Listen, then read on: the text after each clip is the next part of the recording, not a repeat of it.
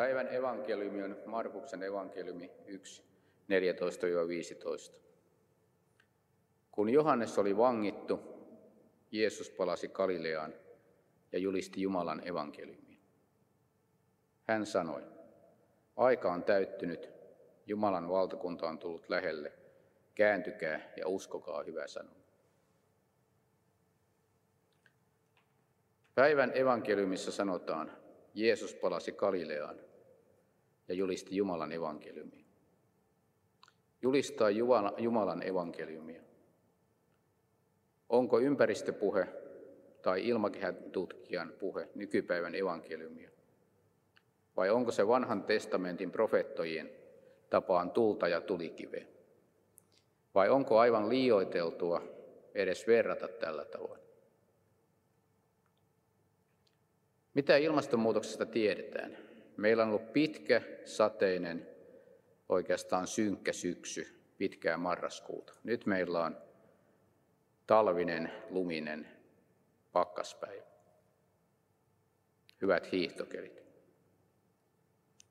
Mutta mitä me oikeasti tiedetään tästä ilmastonmuutoksesta ja mitä johtopäätöksiä siitä voidaan tehdä?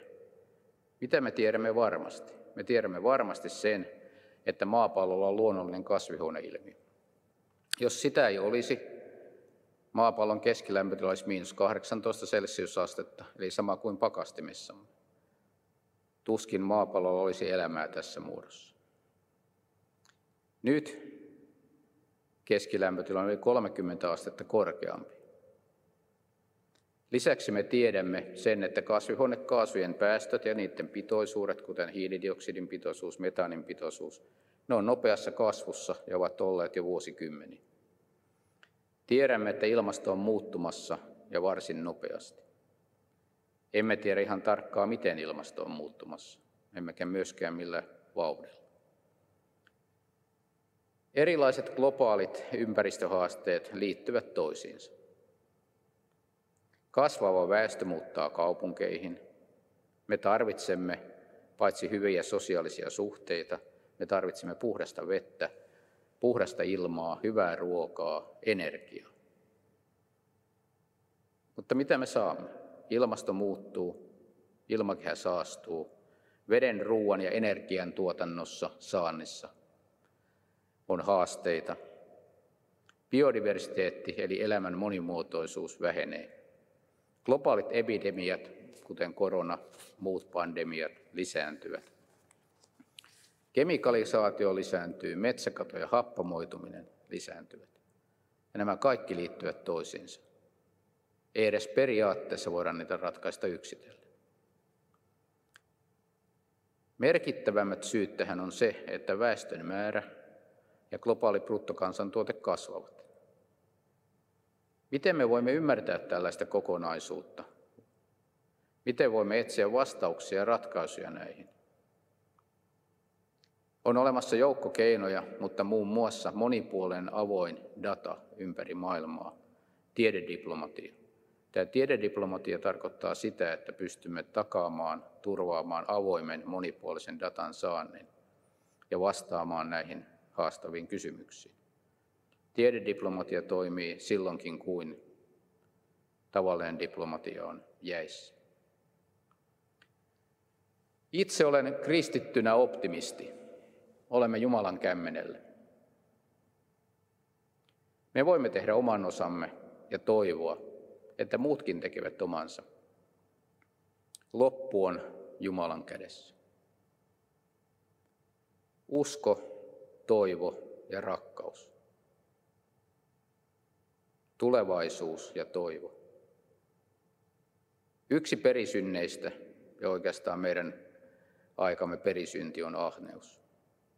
Haluamme lisää, lisää, lisää. Mikään ei riitä.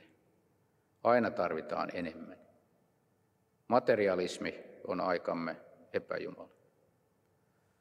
Ahneus saa myös ajatuksia. Miten tämä minuun liittyy, nämä ympäristökysymykset?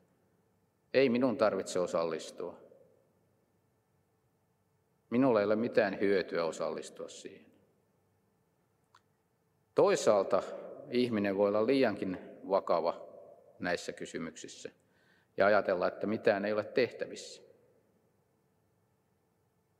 Ihminen on niin ahdistunut, että ei voi tehdä mitään. Kumpikin ahneus ja ahdistuneisuus aiheuttavat sitä, että ei tehdä edes sitä, mitä voisi. Myös vertailu siihen, mitä muut tekevät tai eivät tee, lienee useimmiten haitallista. Se vähentää omaa toimintaa. On hyvä muistaa, että meillä jokaisella on oma paikkamme. Ihan niin kuin seurakunta on Kristuksen ruumis. Kaikkia meitä tarvitaan. Valtiovalta ja päättäjät antavat lakeja ja ohjeita, joita ihmiset noudattavat. Yritykset osallistuvat omalta osaltaan muun muassa kehittämällä uutta puhtaampaa teknologiaa, jota myös vihreäksi teknologiaksi kutsutaan. Kansalaiset, me tavalliset ihmiset teemme oman osamme. Kansalaisjärjestöt vaikuttavat yleiseen mielipiteeseen ja sitä kautta päättäjiin. Tutkijat tutkivat, löytävät uusia mekanismeja. Päättäjät kuuntelevat tutkijoita, ainakin ideaalimaailmassa. Erilaisilla resursseilla saadaan uutta tietoa, jotka mahdollistavat uudet innovaatiot, jotka mahdollistavat uuden hyvinvoinnin ja tätä kautta voimme saada uusia resursseja. On hyvä muistaa myös eri tasot. On yksilön taso, on seutukunta, kuten vaikka pääkaupunkiseutu, on Suomi, on Pohjoismaat, on EU, on koko maailma. Ja luomiskertomuksessa on käsky viljellä ja varjella maata. Emme kuitenkaan ole sitä totelleet. Olemme tehneet synti. Myös se, että emme hoida omaa osuuttamme, on synti. Se näkyy muun muassa Jeesuksen vertauksessa, vertauksena siitä, miten käy, kun palvelija kätkee leiviskänsä. Me emme myöskään voi ulkoistaa syntejämme. Se, että joku muu saastuttaa enemmän, ei ole peruste sille ja peruste minulle itselleni, että en tee mitään. Minun pitää tehdä parannus. Eli ei ole perusteltua sanoa, että meidän ei tarvitse tehdä mitään, koska kiinalaiset saastuttavat niin paljon enemmän. Vastaavasti murhaaja voi verrata itseään toisen maailmansodan aikaisiin tuhoamisleireihin. Oma synti ei siitä väisty.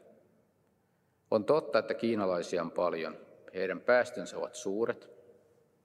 He itse kärsivät esimerkiksi ilmansaasteesta paljon enemmän kuin me muut.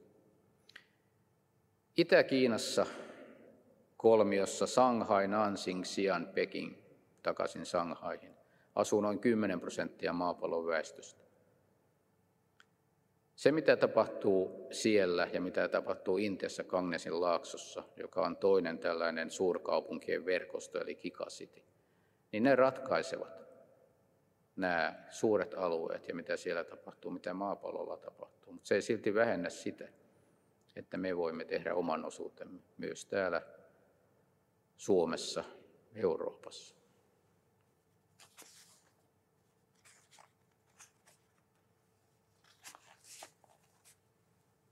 Ihmisen osa on tehdä parhaansa, tehdä oma osuutensa. Jumala hoitaa loput.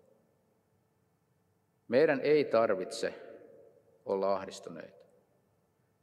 Raamatussa sanotaan myös, että rukoile sen kaupungin hyväksi, jossa olet. Eli voimme toimia maapallomme hyväksi. Itse ymmärrän tämän siten, että minun osani tutkijana on saada luotettavaa dataa, tutkimustulosta, tietoa, muun muassa Kiinasta ja Venäjältä. Koska nämä alueet ovat oleellisia maapallon tulevaisuuden kannalta sekä päästölähteenä, mutta myös mahdollisina ratkaisualueina. Hosean kirjassa toimia luomakunnan hyväksi, sitä verrataan Jumalan, Jumalasuhteen hoitamiseen. Vuorisaarnassa Jeesus antaa hyviä esimerkkejä Jumalan huolenpidosta.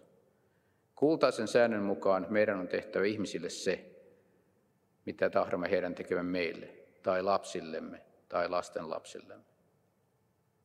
Tämäkin, kuten luomiskertomus, velvoittaa meitä varjelemaan ja viljelemään. Kun laiminlyömme, tai oikeammin olemme laiminlyöneet tämän, niin, niin nyt niitämme seurauksia. On helppo sanoa kehotuksia ja käskyjä. Se on laki. Tärkeää on myös armo. Tärkeää on olla armollinen itselle. Hoitaa oma osuutensa, olla vastuussa niistä lahjoista ja tehtävistä, jotka meillä on uskottu. Jumala kyllä hoitaa loput. Eero Junkkaala sanoo myöhemmin tänä vuonna ilmestyvässä ilmastonmuutosta ja raamattua käsittelevässä kirjassaan seuraava. Kristitty ei jää kädet ristissä odottamaan maailmaa uhkaavia ongelmia, vaan tarttuu epäkohtien korjaamiseen niillä keinoilla, jotka ovat hänen mahdollisuuksensa rajoissa.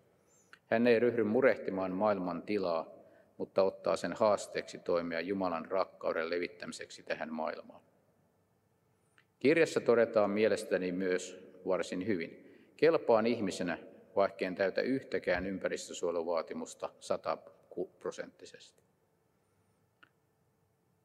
Minulle henkilökohtaisesti tämä tarkoittaa armoa. Tällaiseen vajavaisuuteen minun on hyvä ja oikeastaan pakko suostua. Näin ajattelemalla ympäristöahdistus ei saa minua valtaansa.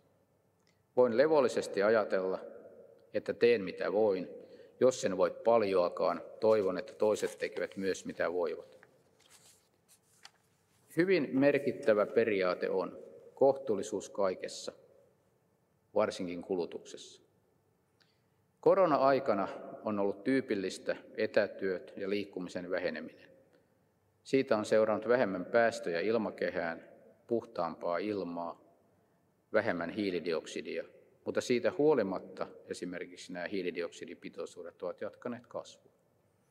Tämä oikeasti osoittaa sen, että me tarvitsemme paljon isompia päästövähennyksiä ja sen lisäksi meidän pitää ottaa kasvihuonekaasuja, eli ensiksi hiilidioksidia ja myöhemmin myös metaania ja muita kasvihuonekaasuja pois ilmakehästä. Hiilidioksidin sitomisessa esimerkiksi suomalaiset metsät ovat erittäin hyviä. Mitä me voimme tehdä? Jos emme keksi muuta, voimme aina istuttaa puita ja viettää kohtuullista elämää. Meillä on toivoa olemme Jumalan kämmenellä.